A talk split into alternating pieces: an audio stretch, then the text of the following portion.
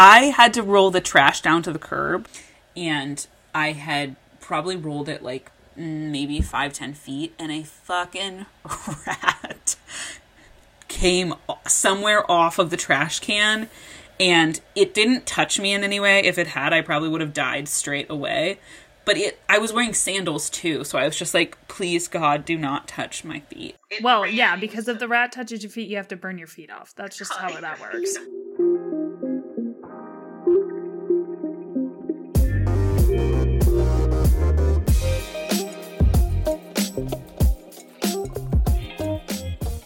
Everyone, and welcome to Reader's Digress, the podcast where we read nonfiction books so that you don't have to, unless you want to. I'm Kate Kiriakou.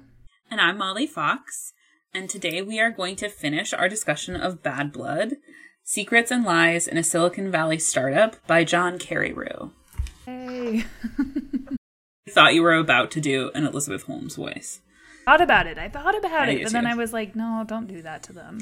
I I mean, don't worry, I'll do it again at some point. I just don't use the same joke twice. You know what I mean? But also, yours is good. My Elizabeth Holmes voice doesn't make any sense at all. I'm gonna keep practicing by myself. yeah, for sure. For when we hit it big and we go on the road specifically with our podcast about Theranos, no other aspects of our podcast. Like a forever part series about Elizabeth Holmes Elizabeth voice. God. My impression isn't good because I laugh every time. It's like if you're to do an impression, commit. Yeah, well, I have uh, big plans later to become an Elizabeth Holmes impersonator, just like the cowboys on Times Square. Oh my god, you have the eyes for it, so you're halfway there. And is she tall? Why did I assume she was tall? Just from her weirdo personality. I was like, she must be tall.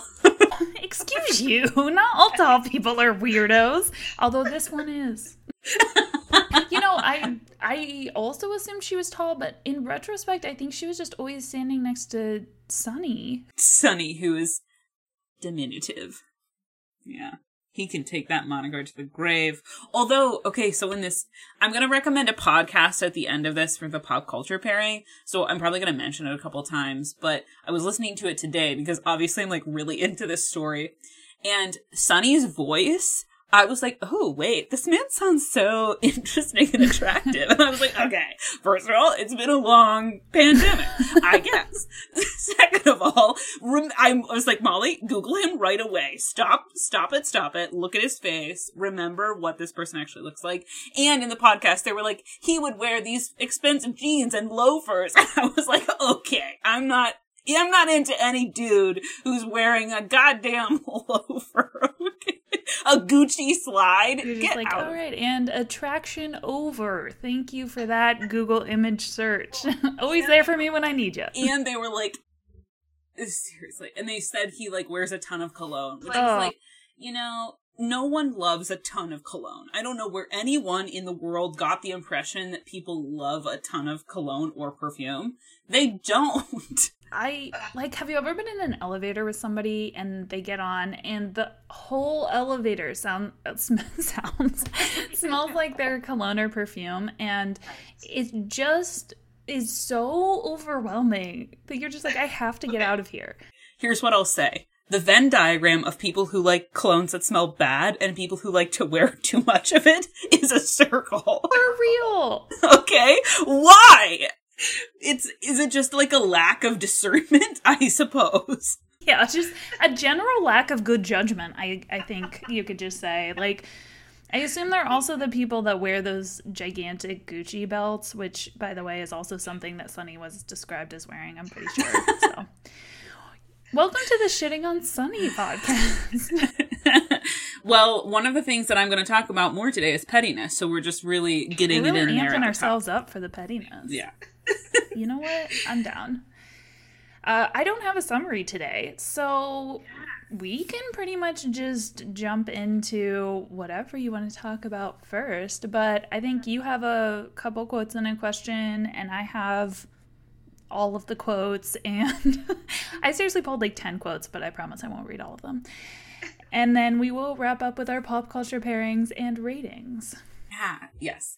Well, maybe to start, I will just mention something that I felt like last time I was trying to be very generous towards the employees at Theranos that they didn't necessarily know the the depth of the scam, which I stand by. But one piece that I'd like to pull out and just maybe question that a little bit or like be a little less generous this time is again I was listening to that podcast about the whole Theranos saga.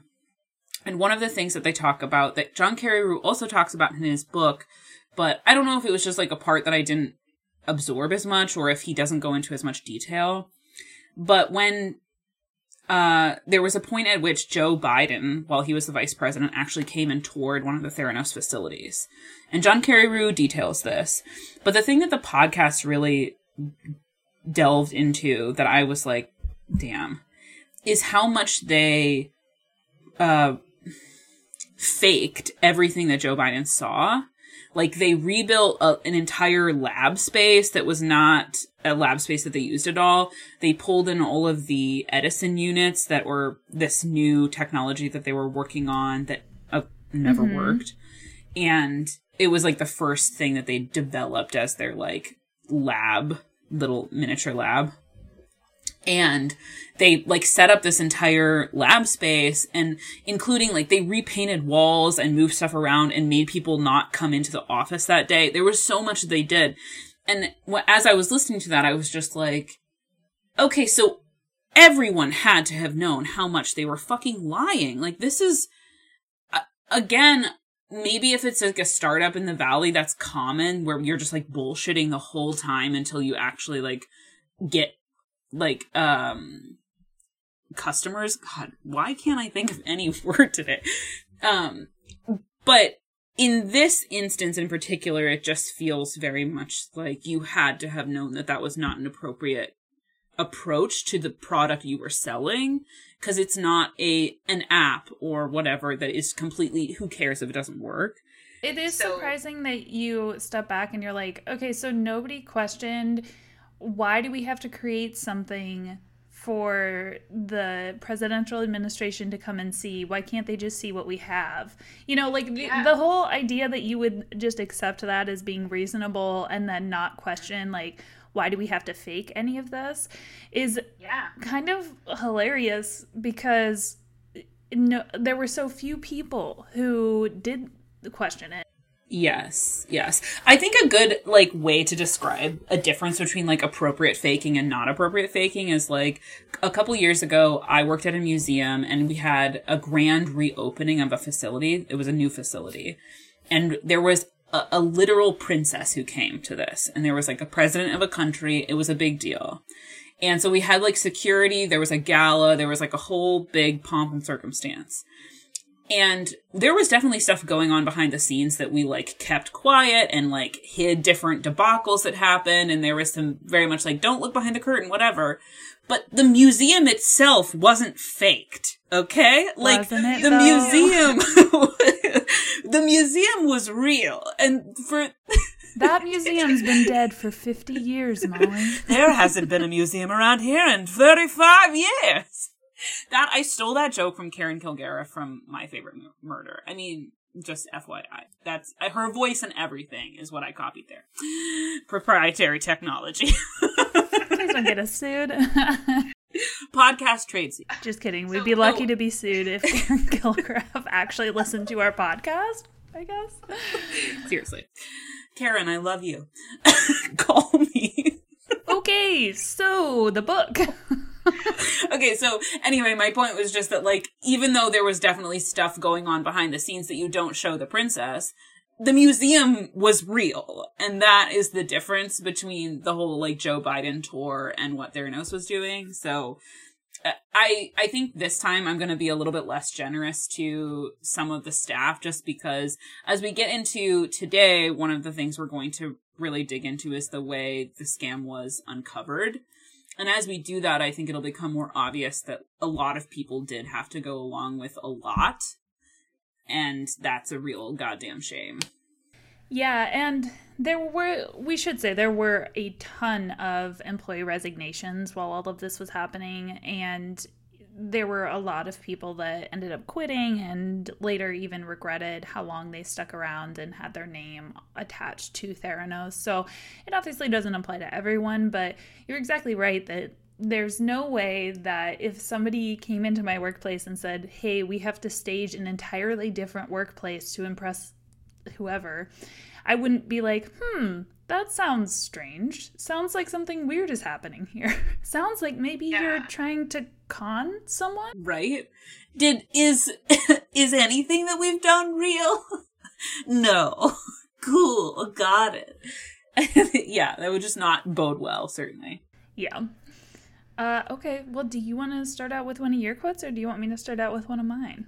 Uh, why don't I start out with one of mine? So, the place that I was going to start today, so you'll all recall if you listen to the first episode that I went through the three P's of Theranos, which were pregnancy, pettiness, paranoia, and pathological lying. One of 45 P's related to Theranos. Pregnancy, passive aggressiveness, and proprietary trade secret. well, anyway, there were a lot of P's. um, but the one that I focused on the most last time was the pathological lying. And but the two I was going to talk more about today was pettiness and paranoia. So one of my favorite stories about pettiness is it has to do with one of Elizabeth Holmes' like childhood neighbors. They're the Fuisz family, Noel and Richard Fuisz. And they live next to the Holmeses while Elizabeth was growing up. And Richard Fuisz is like an entrepreneur. He got he has a medical degree and he has quite a bit of money that he earned through various patents that he patented. And so at a certain point in the Theranos saga, before it was very mainstream, Richard Fuisz found out about Elizabeth Holmes's company from his wife, who found out from Elizabeth's mom. And he had an idea for an aspect of the technology that he presumed they would eventually have to use, which was like a, a chip that would go into the. I don't want to interrupt you because I know you're in the middle of telling the story, but an important part of why he came up with this patent was because Elizabeth didn't allow him to invest in Theranos. Or I shouldn't say didn't allow, she didn't ask them to invest in Theranos from the get go, and they were deeply offended and hurt by this. And so, therefore, he wanted to get back at her and thought that by patenting something she would later eventually need that he could hold it over her head. Yes. Actually thank you so much for saying that because that's exactly the point. Like he wanted he was literally just being petty to be like i'm going to patent this piece of technology that you'll eventually have to use inside of the blood reader to like uh, send the results to a doctor's office that can then like teleport back the information of the drug that you need. Like it's all made up. None of it fucking existed. So it's me of like the beginning of um Back to the Future where they have all of these like you know like his mm-hmm. breakfast is being made for him and stuff.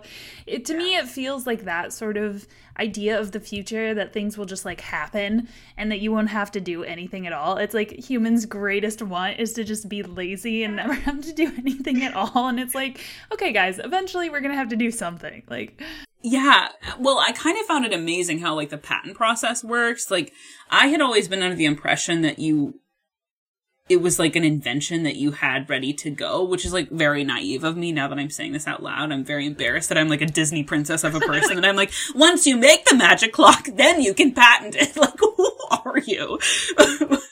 but it's very funny that basically you can just have a, a, stupid idea in your house and email someone and be like, I'm going to patent this in case anyone ever needs to use it once they invent the technology with which to use it. Like, okay, I guess. Yeah, it's like once they get to a step where they can actually utilize this technology I haven't actually created but just conceived of, then they'll be sorry. And it's like, wait, I'm sorry, what is happening? so that's what Fuisz literally did. He had this idea and he patented it before Elizabeth did so that if she ever needed to use it, which she would presumably given the technology she was pretending to invent, then she would have to pay for it. And then he'd get back at her for not asking him to invest, yada yada. And eventually what happened um, was that Elizabeth found out about this and sued him for stealing proprietary technology, which did not happen at all. So fighting pettiness with pettiness again. Yeah, as we just discussed, neither of them had any actual technology. They just thought of ideas and just wrote them on a paper, and then that was the whole thing. You can't steal an idea if all your ideas are made up, Elizabeth. Aren't everyone's ideas made up? Now it's getting deep and philosophical. What is truth? Find out this week on Reader's Digress. That's right. We would have to put on the NPR voices to continue. The NPR voices. Yours is incredible. Hello, welcome to Fresh Air. I'm Terry Gross. I can't do her voice. I can't do it, but I love her. Terry, I love you. Okay, so what I'm going to read is just like a, a section of that um, patent pettiness from the Fuiszes. It says Fuisz's patent application became available about a week later on January 3rd, 2008, to anyone who performed a search in the. Is this what I wanted? I'm so sorry. It's cool. I'm just gonna keep practicing my NPR voice over here. So, Molly, I see here that you grew up in Ohio. Tell me a little bit more about what that was like. I didn't grow up in Ohio. I'm. Oh my gosh, our whole episode should have just been me interviewing you as Elizabeth Holmes. oh my god, that would have been fucking hilarious. Let's Oh start. my god, should we do that now? this is no longer a podcast, it's just an improv group at this point. So I'm going to read this section that details what happened essentially after Elizabeth found out about the patent because she Richard Fuisz patented his chip that he imagined and then Theranos didn't find out about it for a couple of years. So it says, however, however, Theranos didn't learn of its existence, the patent, for another five months until Gary Frenzel, the head of Theranos' chemistry team, came across it and called it to Elizabeth's attention. By then, the Holmeses and the Fuiszes were no longer on speaking terms, and Fuisz was referring to his patent filing in conversations with his wife as the Theranos killer. So basically, this is th- the pettiest person who met the other pettiest person in the entire world, and they just had like it's like that joke of can God make a boulder so heavy that he can't lift it? It's like, can one person be so petty that this other petty person can't out petty them? yeah, seriously.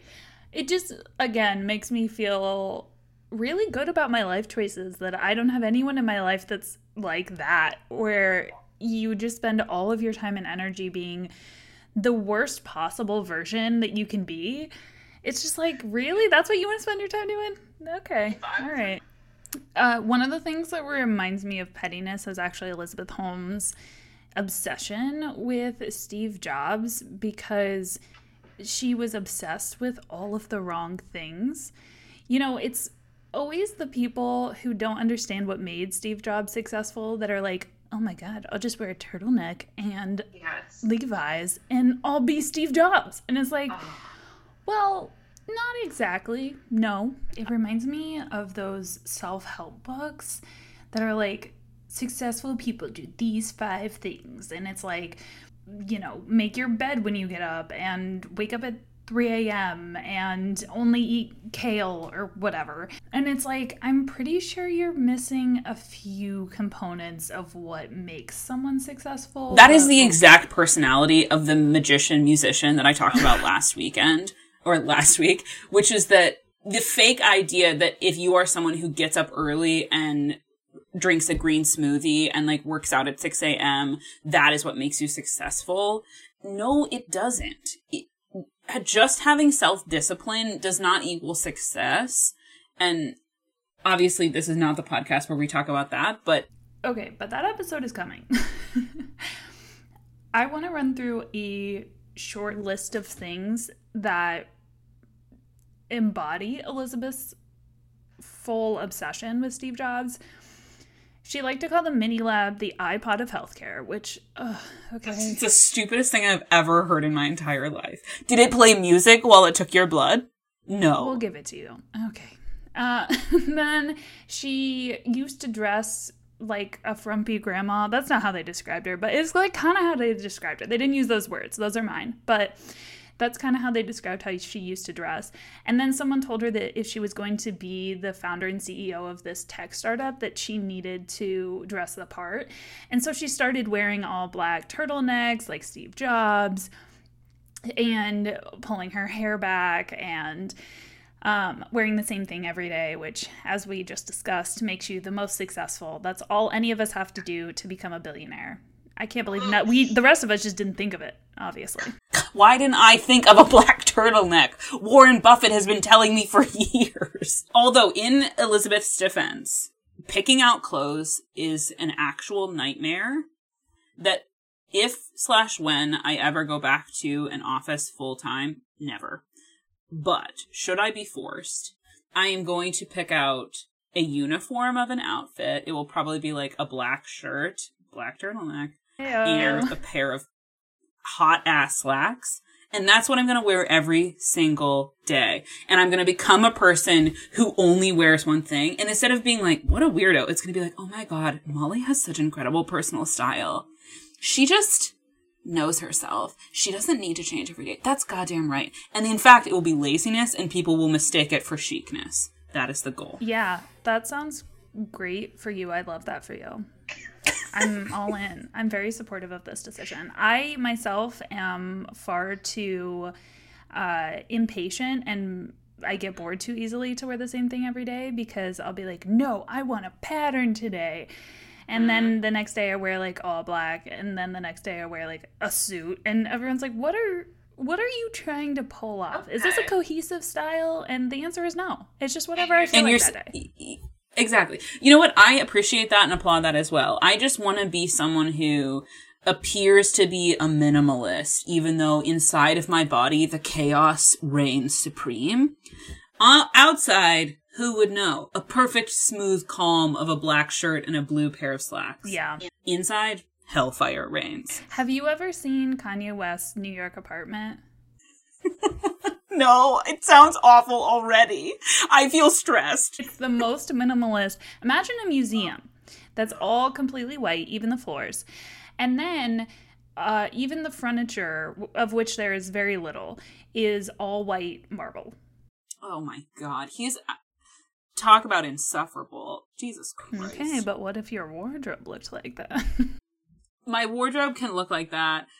We need to stop. We have to stop. talking wow, we digressed so far on that. that one's too far. Back to the beginning. Okay, so in addition to dressing the part like Steve Jobs, she also referred to Steve Jobs as Steve, like they were intimate friends. And I can't get over it because it's so clear that she was delusional in every capacity of her life, that she thought that she and Steve Jobs were good friends, that and she never met him.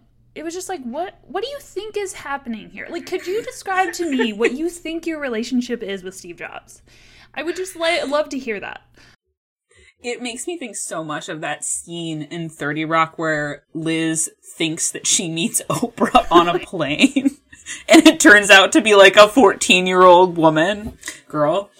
And yeah, like this is, I imagine Elizabeth Holmes took a couple too many Valium for a flight once, met a guy named Jarvis who had a pair of glasses and like a black turtleneck. And she was just like, it's Steve Jobs. It's Steve. Jobs. Listen, I'm gonna call you Steve. Is that okay? She's like throwing back. Oh my god, you're you're my And he- mentor now, Steve. Oh, but she would be talking like, she'd be like Steve. I have got to get over myself. I'm not as funny as I think. Well, Yes, I don't know I how to help you with that one. so Carreyrou devotes an entire chapter her to her obsession with Steve Jobs. And of course, he died from pancreatic cancer at a relatively young age. And there was a biography that was written about him uh, by Walter Isaacson. So uh, I'm going to read this quote and then I'll kind of talk about it a bit more. Uh, so the quote is talking about one of the Theranos employees, Greg. And it starts a month or two after Jobs' death, some of Greg's colleagues in the engineering department began to notice that Elizabeth was borrowing behaviors from management techniques described in Walter Isaacson's biography of the late Apple founder Steve Jobs. They were all reading the book too and could pinpoint which chapter she was on based on which period of Jobs' career she was impersonating. Elizabeth even gave the Mini Lab, which was their prototype at the time, a Jobs inspired code name, the 4S. It was a reference to the iPhone 4S, which Apple had coincidentally unveiled the day before Jobs passed away. I, the thing about that that blows my mind is that they're like, well, yes, like, oh, Elizabeth gave it a code name. No, she gave it the exact Yeah. same name as the phone. What are you it's like, talking what about? are it's you hardly mean? a code name if I start referring to you as Molly. Like what It's literally, it's like they gave Steve Jobs a code name, which was Steve Jobs. It's just like I don't know. It's like so you weren't you even creative enough. Not only were you creative, not creative enough to have your own management style and your own style of operating in the world, but you had to take literally his name for the products that he created. You can just go with your own one. Like it's just so bizarre to me. Um, and I have another quote that's pretty similar to this one that I wanted to read as well. Uh, it's not specifically about Steve Jobs, but I think that it's quite related. Okay, I And I know that you liked it as well because you had texted me when you first read it. So, after things started to fall apart, uh, there were a ton of resignations by people uh, at Theranos.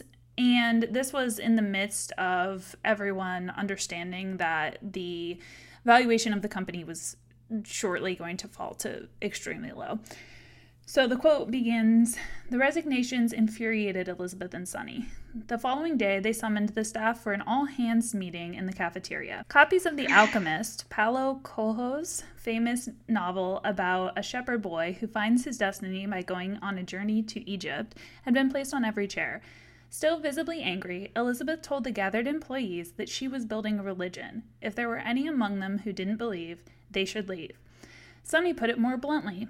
Anyone not prepared to show complete devotion and unmitigated loyalty to the company should, quote, get the fuck out, unquote.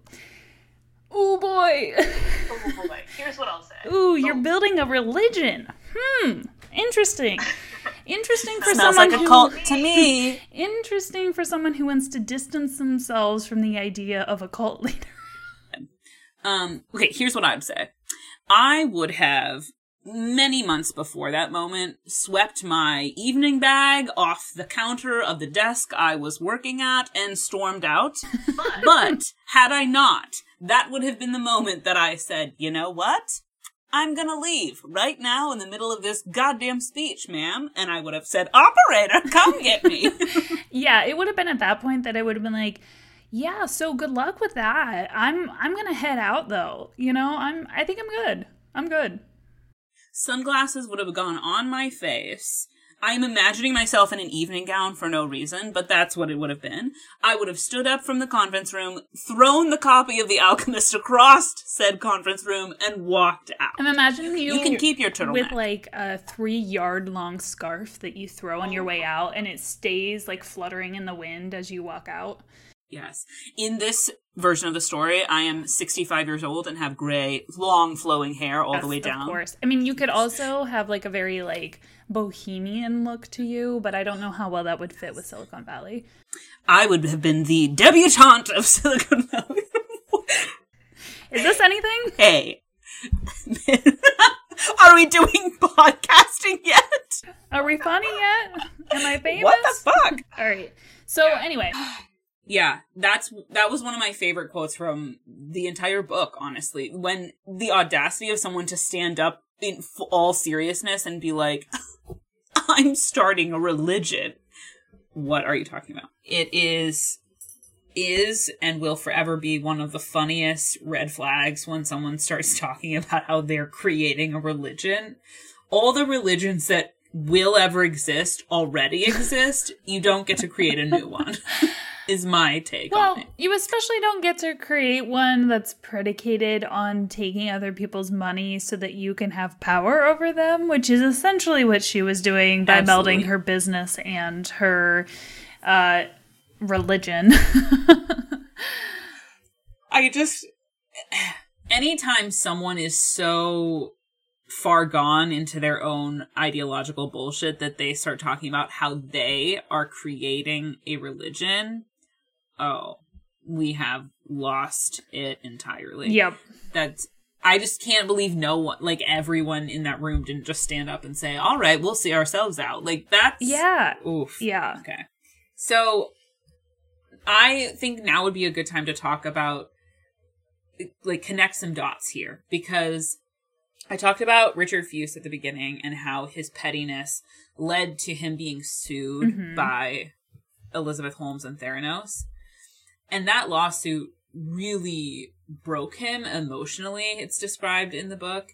He had a lot of money, so it's not like it ruined him financially and all these things, but it, it was very costly. And they settled after, I think, years of really contentious litigation. Mhm. And I, from the way it's described in the book, it seems pretty clear that Richard Fuisz really kind of regretted that he'd even been so petty to file that Yeah. But because of that really awful lawsuit and all the bad blood, oh, pun 100% intended, Uh, unintentional intention.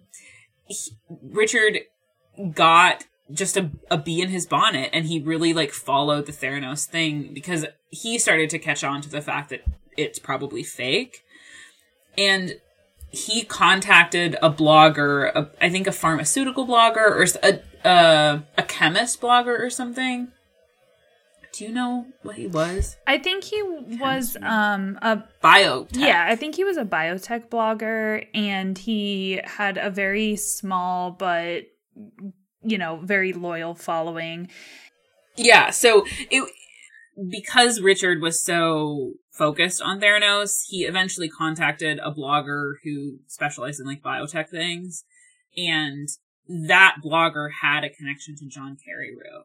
So it was through Fuisz's like pettiness and like dogged pursuit of Theranos after that lawsuit that it even got to Carreyrou in the first place.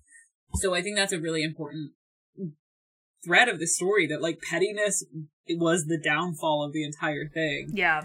And a- another aspect of the downfall that I'm going to talk about now is George Shultz and his grandson Tyler.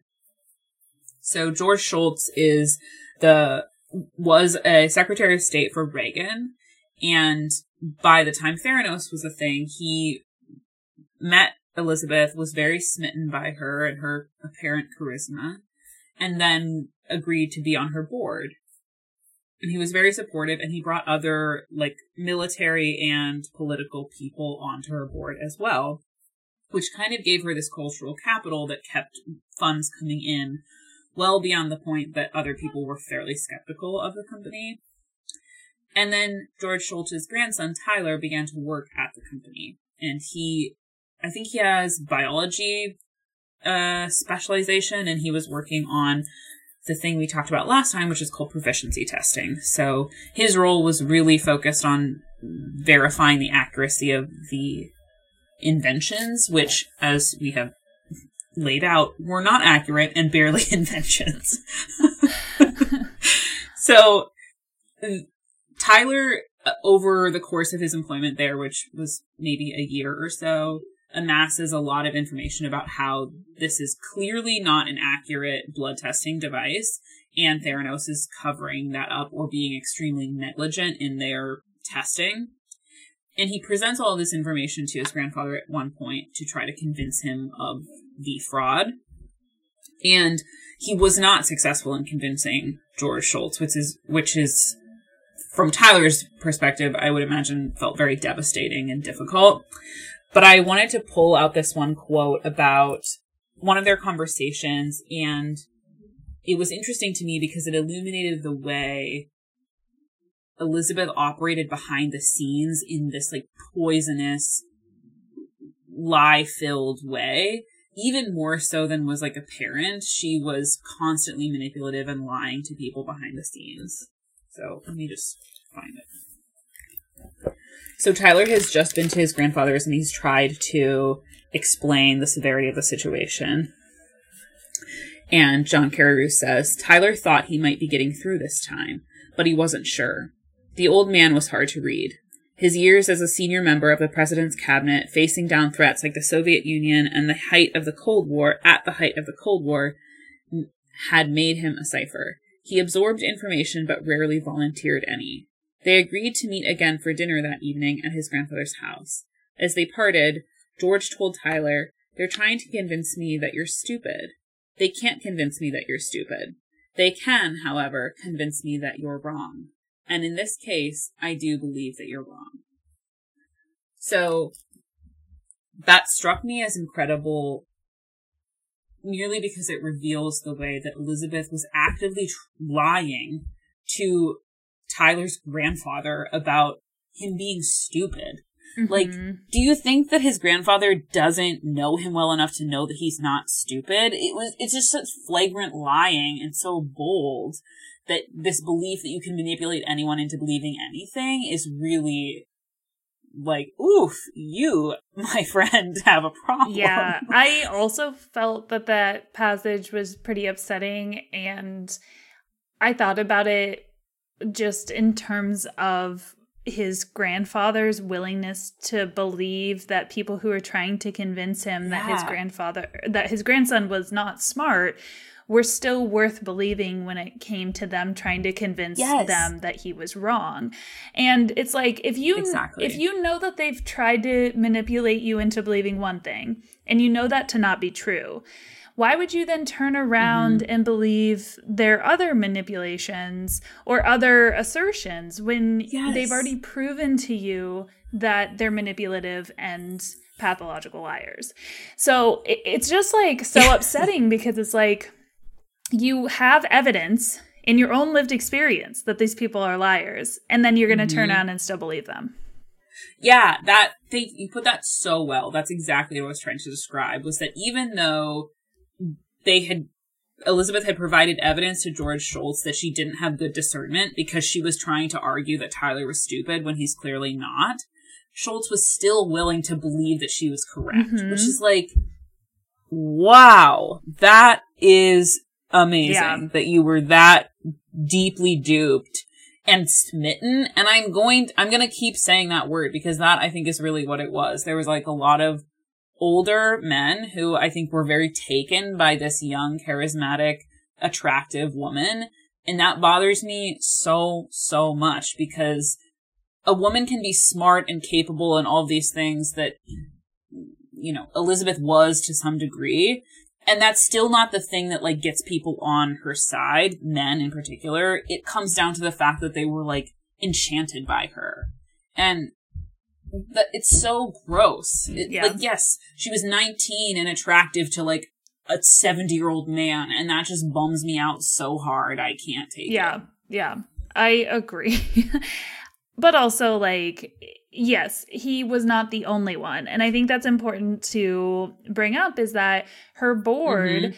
while not having a single person with a biotech background and not having a single person with an actual medical background on her board, she had many, many people on her board that were ex military leaders, including Jim Mattis. So he you know it's just so fascinating that her board was full of all of these people who had leadership backgrounds and were were known to be or perceived to be uh, people that were known for their integrity. And here she was manipulating them and lying to them. And still they were so ready to put their own hard-earned reputations on the line to stand up for her and it does make you question what really was it that made you feel like you were willing to stake your whole reputation on something that you didn't really know that much about because you don't know the medical background and you have no background in the actual technology that she was using. I mean, it's also probably worth noting at this point that in addition to not having anyone on her board that had any medical background, she also didn't have any investments from uh, venture capital firms that invest in biotech startups. She had no money flowing in from the people who knew best what equipment and technology and innovations would have been helpful in that arena. And presumably because they knew that this was too good to be true and they were skeptical enough of the technology, the boast of the technology to want to invest. And I, I think that's incredibly telling. Yeah. And also that she wouldn't provide them with all of the answers that they wanted to have because they knew the right questions to ask and she did not have the answers to those questions. Yeah, and I think people like George Shultz didn't really ask that many questions. They kind of just took it at face value of like, wow, this would be such an incredible technology for the military or and again, I just don't understand because if I were someone that were investing $50 million into a company, I'm going to sit here and you're going to explain it to me as many times as you I need you to for me to understand what I'm investing in and what I'm putting my 50 million dollars into. I'm not going to get a like why would I let you get away with like non-answers? What why would I do that? Like so it is incredible that anyone was willing to be like, yeah, sure, just take the money. It's like, wait, what? it reminds me of what happens in relationships and all aspects of life a lot of times where when you really want something to be true, you will stop looking for it to be false. Mm-hmm. And you won't you won't investigate very hard if you know that it might be too good to be true and you're like, but I want it to be true, so I'm just going to stop right here you don't need to tell me anything else. You don't need to send mm-hmm. the receipts. I believe you. You know, it's like, like standing that. at the edge of a cliff and being like, "Well, I could never fall from here." And it's like, "Well, you you can yes. and you will. Just take one more step." yeah, exactly. Well, and I think like we were talking about last time, Elizabeth was so cunning in her ability to exploit a very intense fear that we all experience of the idea of losing a loved one. Mm-hmm. And that is so powerful to keep people from asking questions. If someone is saying that they have a solution to that problem and they have like enough evidence that you're like, well, maybe they do. I think there's a, a deep inclination in all of us to be like, I'm just going to accept that as true because it makes me feel really good and I want to feel that mm-hmm. way, you know? Yeah. So I think that's kind of what happened with a lot of these people who did not have medical expertise who were on her board um, they really wanted something to be true. Like, I think they wanted her to be everything that she claimed, and they wanted the technology to be everything that she claimed. Yeah. And clearly that led to like a perfect storm of not even being able to believe your own grandson, who you know to be incredibly intelligent and capable and honest. Like that, oof, sad. But in, uh, to like close the loop, Tyler spoke out to like not spoke out. He he was a whistleblower. Carreyrou, yeah, and he was kind of Carreyrou's first main contact with evidence to back up what he was saying. Not the only person, to be clear, but one of the most concrete leads that Carreyrou got. And Tyler and his parents were hounded by the lawyers of Theranos for years, and it it was like hundreds of thousands of dollars that his parents had to spend on legal fees throughout the course of this. And this is getting towards my question, which one of the things that I thought of often while I was into the portion of the book where the fraud was starting to be uncovered and there were whistleblowers. Carreyrou does talk a lot about the retaliation that Theranos took against them the people who were ex employees who they suspected of speaking to the press were followed. They were sent cease and desist letters. They were threatened with lawsuits, all these things. And I think most people understand this, but just to really like paint the picture, anyone can sue you at any time for anything. They don't have to have evidence. Eventually, if they want to win the lawsuit, they should, but it's the the process of the lawsuit that is so egregious to people. But this got me thinking about what I would do if I were in this situation and I was at a company that something very serious was going wrong and I felt an, a moral obligation to tell someone, but I had signed like an NDA, meaning that I could be sued if I spoke to anyone outside the company about anything that was going on. Mm-hmm. And there is one story that they describe of one ex-employee who sent a bunch of emails to his personal account to document some of the times he tried to blow the whistle and was disregarded as like a way to protect himself should there ever be future lawsuits that he could at least demonstrate that like I tried to stop this. Mm-hmm. And in the course of the Theranos lawyers threatening him, he deleted those emails from his personal account to avoid being sued for violating his NDA. But it occurred to me that if it had been me, I probably would have taken photos on like a burner phone of those emails Mm-hmm. so that I had copies of them and just been like, yes, I deleted them. Because, like, how would they know that Yeah. you saved Right. emails? So, this was a long lead up, but my question that I want to hear what you think is like, You need legal what advice. would you do? okay, so I'm in a bad bind. So here's the Ponzi scheme. do you want to join my MLM? we have essential oils. So my question is, if you were in a situation like this, what would you do? Like would I have taken another failsafe in order to preserve those emails or like would I have emailed the emails to my personal account in the first place or what do you mean? Yeah, basically, like, this is what I'm imagining. If it had been me, I think what I would have done is every couple of days, if I knew I was going to be leaving and I needed documentation, I would have just printed something in the midst of other things I was printing. Yeah. Like, it, I would have printed one of the emails. I would have done something where there was no electronic trail because their IT people at Theranos were, like, tracking everything. Yeah. So I would not have sent them to my personal account, but I would have, like, done something that was essentially untraceable, like printing them and squirreling them away. Obviously, this is dangerous, but that's probably the approach I would have taken. But my middle name is So I was Danger, curious, so like- there's also that. um yeah, I mean, I think that the the truth is that if I if I know myself well enough, I would have left that place long before it got to that point. Because I Yeah. am a pretty intuitive person and I've worked in places where things were not right. And so I think I would have caught on to that and been like, ooh, I don't really I don't really like this vibe, so I'm gonna get out.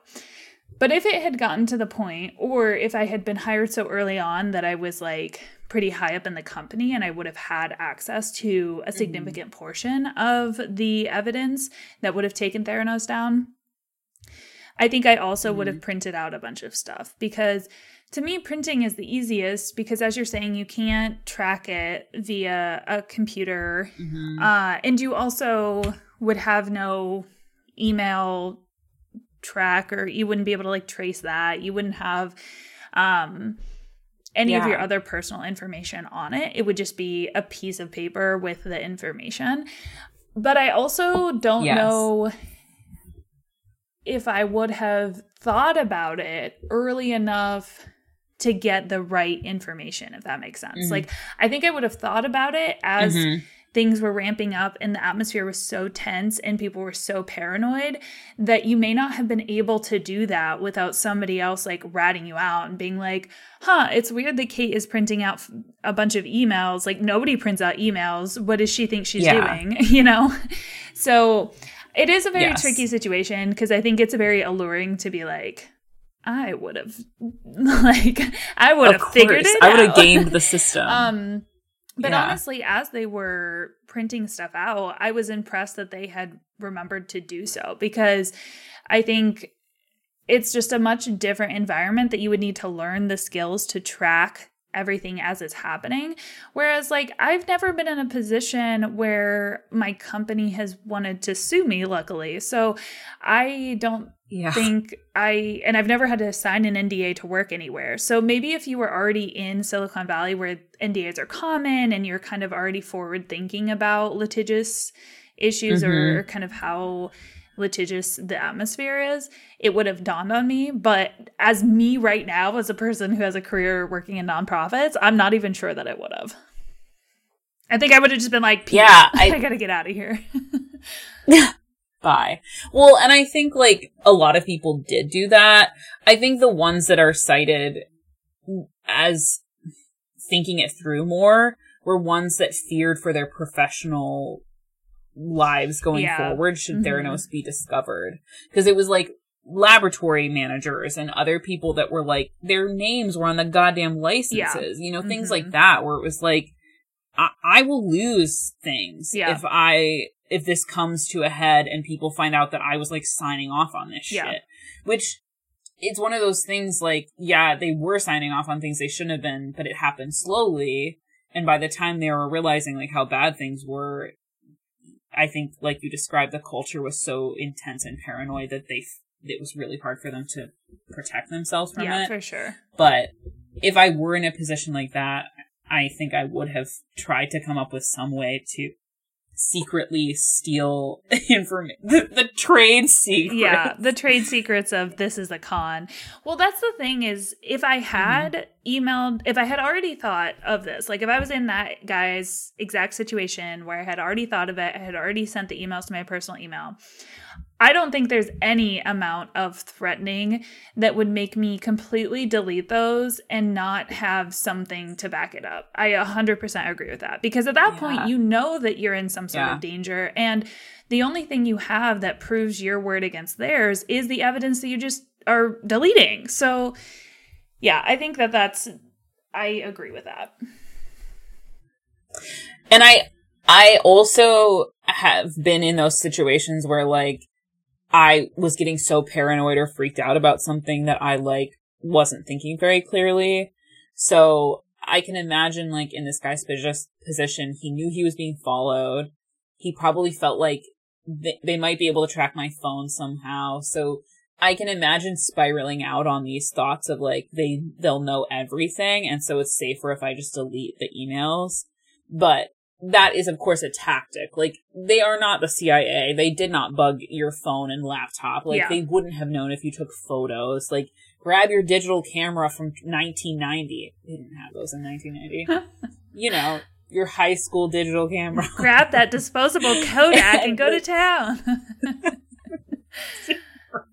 Get some Polaroids of those emails, man. I mean, that is real though, that like as employees started to resign and leave the company because they were realizing how messed up everything was and they were understanding the scope of how bad things had gotten at Theranos, they Theranos decided to attack all of those employees because they heard that Carreyrou had this article in the works at the Wall Street Journal. And so they went after every person who resigned and said, I know you talked to the Wall Street Journal. Uh, you know, we're going to sue you, whether that was true or not. And the truth was, they didn't have a guarantee that any of the people who had left had talked to him. They were just threatening everyone in the hopes that it would root out the people who were scared enough to, you know, stop talking to the reporter. So Yeah. there was a lot going on in that entire time. And I think the other part that's tricky about it is that while they were extremely courageous and brave to trust Carreyrou to begin with, to hold them as an anonymous source, Mhm. you could also understand their hesitancy to continue believing that he would uphold those verbal agreements that are not something that he had to if his establishment was being sued and he was being stu- sued. So there's a lot of trust that needed to happen between the journalists and the sources. Uh, which I, I suppose is always the case, but specifically when you're talking about violating an NDA that you did sign, um, that was pretty important. Yeah, totally. I think NDAs are so insidious in that way, where it's like, obviously they're at their best intended pr- to protect actual trade secrets, but at their worst, they're just gag orders that Mhm. prevent people from talking about actual crimes. Yeah. It's, it's so, ugh, it's so gross Yeah. But there's no way to like start a new job and be like, I'm not going to sign that NDA. Like they'll just be like, okay, then you're not hired. Right, You know, exactly. you just have so little leverage Well, and you don't even know how bad things are until after you've signed the NDA because everybody else there signed an NDA. So it's not like you can message somebody on LinkedIn and say, How's the work environment? And they could tell you, It's shitty, everyone's lying, don't come here. Because everybody else also signed the NDA. So you're you're entering this tube of secrecy and that both protected and propelled the pathological lying that we have outlined extensively. Protect, propel, pathological lying. yeah, that's exactly. Yeah, that's exactly correct. That I think with anything like a tool that can be used nobly for good can also be exploited for bad mm-hmm. in the mm-hmm. hands of someone like Sunny and Elizabeth. Well, should we move to ratings? Yeah, let's do it. And pop culture pairings. Okay. What are you rating this? Yeah, yeah, I can do mine first. So, I am a diabetic, as we have talked about. And so, obviously, as I was going through this, I was thinking a lot about blood, my own blood testing, and my glucometer, which measures my blood glucose or blood sugar that I use all the time, every day. And so, to me, I wanted to rate this book a 100 on the glucometer, which is exactly perfect, something that mm-hmm. diabetics hardly ever get. And so that is my That's so good. rating for this book. I really appreciated how it was written. I thought he did a wonderful job of outlining all of the issues from the various different perspectives and then balancing that with how the media and general public was perceiving things as they were going along. And I also really liked that, as we've mentioned, about two thirds of the way through the book, he kind of switches it to his own perspective and talks about how it falls apart from the perspective of him as the journalist investigating the company. So uh, I I really thought it was wonderful, and I would definitely read something by him again.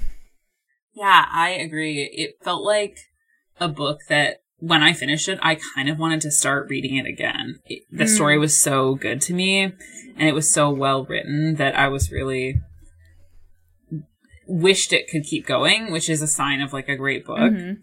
So my rating uh, I'm gonna switch into character to provide it because mine is um, five out of five proprietary trade secrets.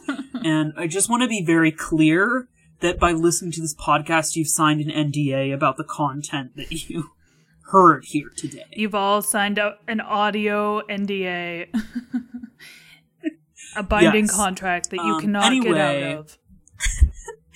I will be working on my next startup, which is about laser printing a rocket that will take you to the moon. Where I have already laser printed a mansion in which we can all live.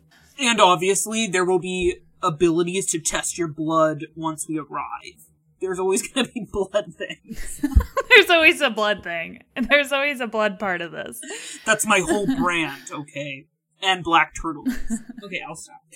Uh, yeah, that's my rating. It, uh, five out of five. It was great. Loved it. Yeah, I liked it a lot too. Um, so what is your pop culture pairing for this book? So this is a podcast that I listened to the summer of 2019. Actually, I started it while I was in Chicago on my way home from your wedding.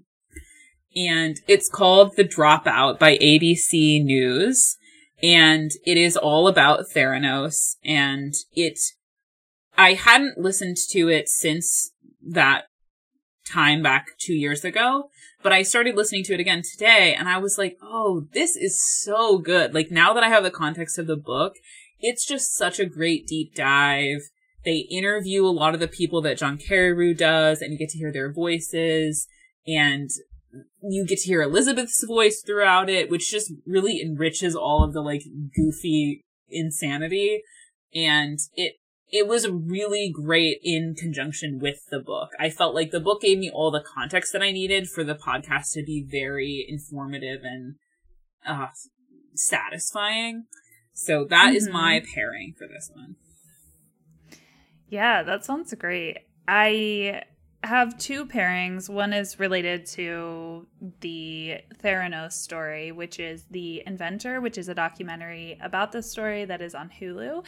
And it's only an hour, so it obviously does not cover all of the context that the book does, but it does give you a very good idea of the rise and fall of the company and a little bit of Elizabeth's backstory as well. And as you're saying, it really comes to life when you have the interviews of all of the people that were involved and being able to hear them speak directly to the camera. Mm-hmm. Tyler is in it and speaks extensively uh, as does John Carreyrou, actually. Yeah. So nice. it's fun to hear from both of them. Yes. And then the other pop culture pairing I had is a fiction book that I read last year that is not about the Theranos story, but does involve a Ponzi scheme that I found pretty compelling.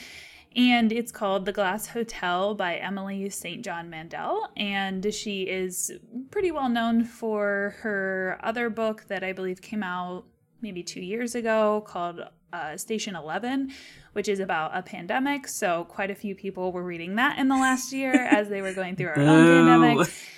A uh, little too much for me to read during the pandemic, but to each their own. And mm-hmm. this book uh, I found to be really interesting as they were talking about the Ponzi scheme and uh, how that intersected with the characters who I found really interesting.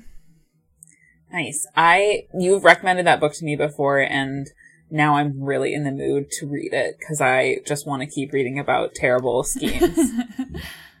yeah, it's it's pretty interesting. It follows primarily a character who is not quite involved in the Ponzi scheme. So I always kind of appreciate that perspective mm-hmm. as somebody who's not fully in it but is able to observe everything that's happening from a somewhat safe distance. So I think that can be pretty interesting. Definitely. Ooh, that sounds so good.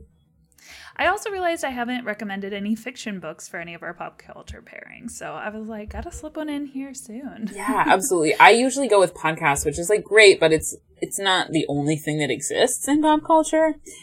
Uh, so maybe I could branch out a bit. we can do whatever we want. It's our podcast. Oh, that's right.